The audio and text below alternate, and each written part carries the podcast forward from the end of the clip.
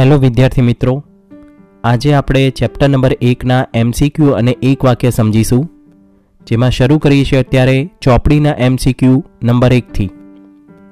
પહેલો એમસીક્યુ છે, ભાગીદારોની મૂડી પરનું વ્યાજ એ ભાગીદાર માટે શું છે? તેનો સાચો જવાબ છે આવક. હવે કેમ આવક છે એ સમજીએ. મૂડી ભાગીદાર આપે છે ધંધાને. બરાબર, પેઢીને આપે છે. તો પેઢીએ મૂડી ભાગીદાર પાસેથી લીધી કહેવાય. હવે તમે કોઈના પૈસા લો તો તમારા સામે એને વ્યાજ આપવું પડે. એટલે પેઢી આપશે ભાગીદારને વ્યાજ. તો એ વ્યાજ ભાગીદાર માટે આવક છે, યાદ રાખજો. ભાગીદાર માટે શું છે? આવક.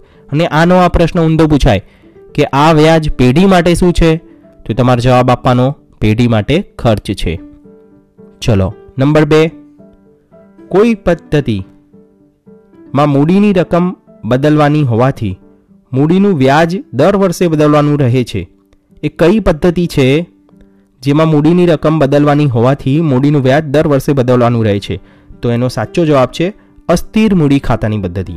અસ્થિર મૂડી ખાતાની પદ્ધતિ શું હોય છે કે જેની અંદર આપણે એક જ મૂડી ખાતું બનાવતા હોઈએ છીએ જેમાં જે પણ હવાલા, મૂડીને લગતા જે પણ હવાલા, વ્યાજ હોય કે ઉપાડનું વ્યાજ હોય કે પછી નફાની વહેંચણી હોય એ બધું મૂડી ઉપર અસર કરશે. એટલે મૂડીની રકમ શું થઈ જશે?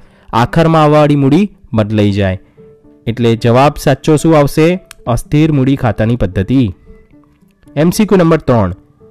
હંગામી મૂડી પ્રથામાં ભાગીદારના ભાગનો નફો કયા ખાતે કઈ બાજુ પર લખાય છે? તેનો સાચો જવાબ છે મૂડી ખાતાની જમા બાજુ પર. જો સિમ્પલ આમાં યાદ રાખવાનું, નફો ભાગીદારના મૂડી ખાતામાં જમા બાજુ આવે. હંગામી હોય કે કોઈ પણ હોય. ચલો નંબર ચાર. જો સ્થિર મૂડી ખાતાની પદ્ધતિ હોય, તો ઉપાડ ખાતું બંધ કરી વર્ષના અંતે કયા ખાતે લઈ જવામાં આવે છે? તો યાદ રાખો, સ્થિર મૂડી ખાતાની પદ્ધતિ એટલે શું? કે જેમાં મૂડી ખાતું અલગ બનશે અને ચાલુ ખાતું અલગથી બનશે. તો આમાં પ્રશ્ન શું પૂછવામાં આવે? તો ઉપાડ કયા ખાતે લઈ જવામાં આવે? તો પછી ઉપાડ આવશે, બંધ કરીને ચાલુ ખાતે લઈ જવામાં આવશે. કારણ કે મૂડીમાં તો ફક્ત મૂડી લખવામાં આવશે. અને જો નવી મૂડી જો લાવવામાં આવશે તો લખવામાં આવશે. એટલે મૂડી ખાતાની અંદર ઉપાડ આવશે નહીં તો કયા ખાતે ઉપાડ લખવામાં આવશે બેટા? ચાલુ ખાતે. ચલો નંબર પાંચ. ભાગીદારોના ચાલુ ખાતાની ઉધાર બાકીનું વ્યાજ પેઢી માટે શું ગણાય? હવે જો આમાં પેઢી તરફથી પ્રશ્ન પૂછ્યો છે, ઉધાર બાકીનું વ્યાજ, તો ચાલુ ખાતામાં ઉધાર બાકીનું વ્યાજ હોય તો એ ચાલુ ખાતામાં ઉધાર બાજુ દર્શાવવામાં આવે. અને નફા નુકસાન ખાતામાં કઈ બાજુ? નફા નુકસાન ફાળવણી ખાતામાં કઈ બાજુ? જમા બાજુ પર. તો જે જમા બાજુ પર આવવાની વાત છે, તો એ પેઢી માટે શું થઈ કહેવાય?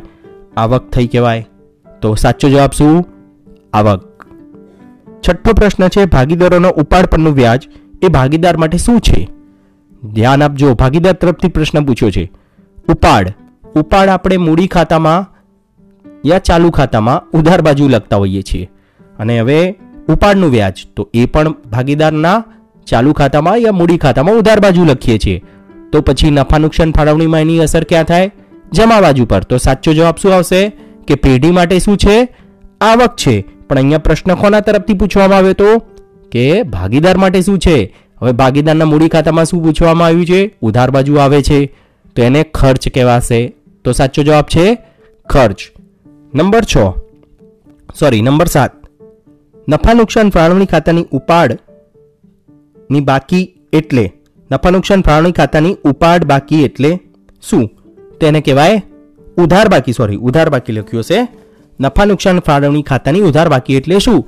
તેને કહેવાય વહેંચણી પાત્ર ખોટ. કેમ કે ભાઈ, ઉધાર બાકીનો અર્થ શું થયો? ઉધાર બાકીનો અર્થ થયો કે તમારા નફા નુકસાન ફાળવણી ખાતામાં જમા બાજુ પર આન્સર આવ્યો.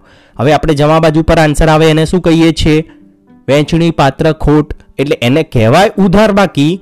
ભલે જવાબ જમા બાજુ પર આવ્યો. ઉધાર બાજુનો સરવાળો વધુ હોય, જમા બાજુ ઓછો હોય અને જમા બાજુ જે ખોટતી રકમ આવે તેને કહેવાય ઉધાર બાકી. એને કહેવાય વહેંચણી પાત્ર ખોટ. ચલો એમસીક્યુ નંબર હવે આઠ જોઈશું. તો એમસીક્યુ નંબર આઠ છે, જો ભાગીદારી કરારનામામાં મૂડી પર વ્યાજની જોગવાઈ કરવામાં ન આવી હોય, તો કેટલા ટકા વ્યાજ આપવું? ભાઈ, કરારનામામાં મૂડી પર વ્યાજ વિશે કોઈ માહિતી ન હોય, તો વ્યાજ આપવું નહીં.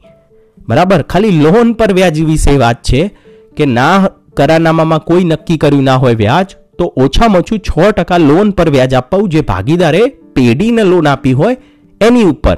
એટલે પેઢીએ લોન લીધી હોય ભાગીદાર પાસથી, તો પછી આઠ છ ટકા વ્યાજ મિનિમમ આપવું જોઈએ. હવે આમાં વાત હતી મૂડીના વ્યાજની, તો મૂડીનું વ્યાજ નક્કી ના કર્યું હોય, તો નહીં આપવામાં આવે. નંબર નવ, જો ભાગીદારી કરારનામામાં સ્પષ્ટતા ન હોય, તો પેઢીને ભાગીદારે ધીરેલી લોન પર કેટલા ટકા વ્યાજ ગણાય? તો એનો જવાબ અત્યારે હમણાં ડિસ્કસ કર્યો એ પ્રમાણે છ ટકા આવશે. ભાગીદારી કરારનામામાં સ્પષ્ટતા ન હોય તો પેઢીને ભાગીદારે ધીરેલી લોન પર કેટલા ટકા વ્યાજ ગણાય? છ ટકા. દસમો પ્રશ્ન એ બી અને સી મૂડીનું પ્રમાણ ત્રણ જેમ બે જેમ એક હોય અને વહેંચણી પાત્ર નફો છાસઠ હજાર હોય તો સીને કેટલો નફો મળે? જો મૂડીના પ્રમાણને અને નફાના વેચણીને કોઈ સંબંધ નથી અહીંયા મૂડીનું પ્રમાણ આપ્યું છે, નફાનું પ્રમાણ આપ્યું નથી, તો નફાનું પ્રમાણ ના નક્કી કર્યું હોય, ત્યારે સરખે હિસ્સે વેચવામાં આવે. એટલે છાસઠ હજાર ભાગ્યા ત્રણ કરી દો, ત્રણ ભાગીદાર છે એટલે, તો દરેકને કેટલા રૂપિયા નફો મળશે? બાવીસ હજાર. ભલે એ હોય, બી હોય કે સી હોય, બધાને બાવીસ હજાર જ મળવાના. તો આ થઈ ગયા આપણે એમસીક્યુ ચેપ્ટર નંબર એકના કમ્પ્લીટ. હવે બીજું આપણે ભાગ લઈશું, જેમાં ચેપ્ટર એકના એક વાક્ય નક્કી, એક વાક્ય સમજીશું.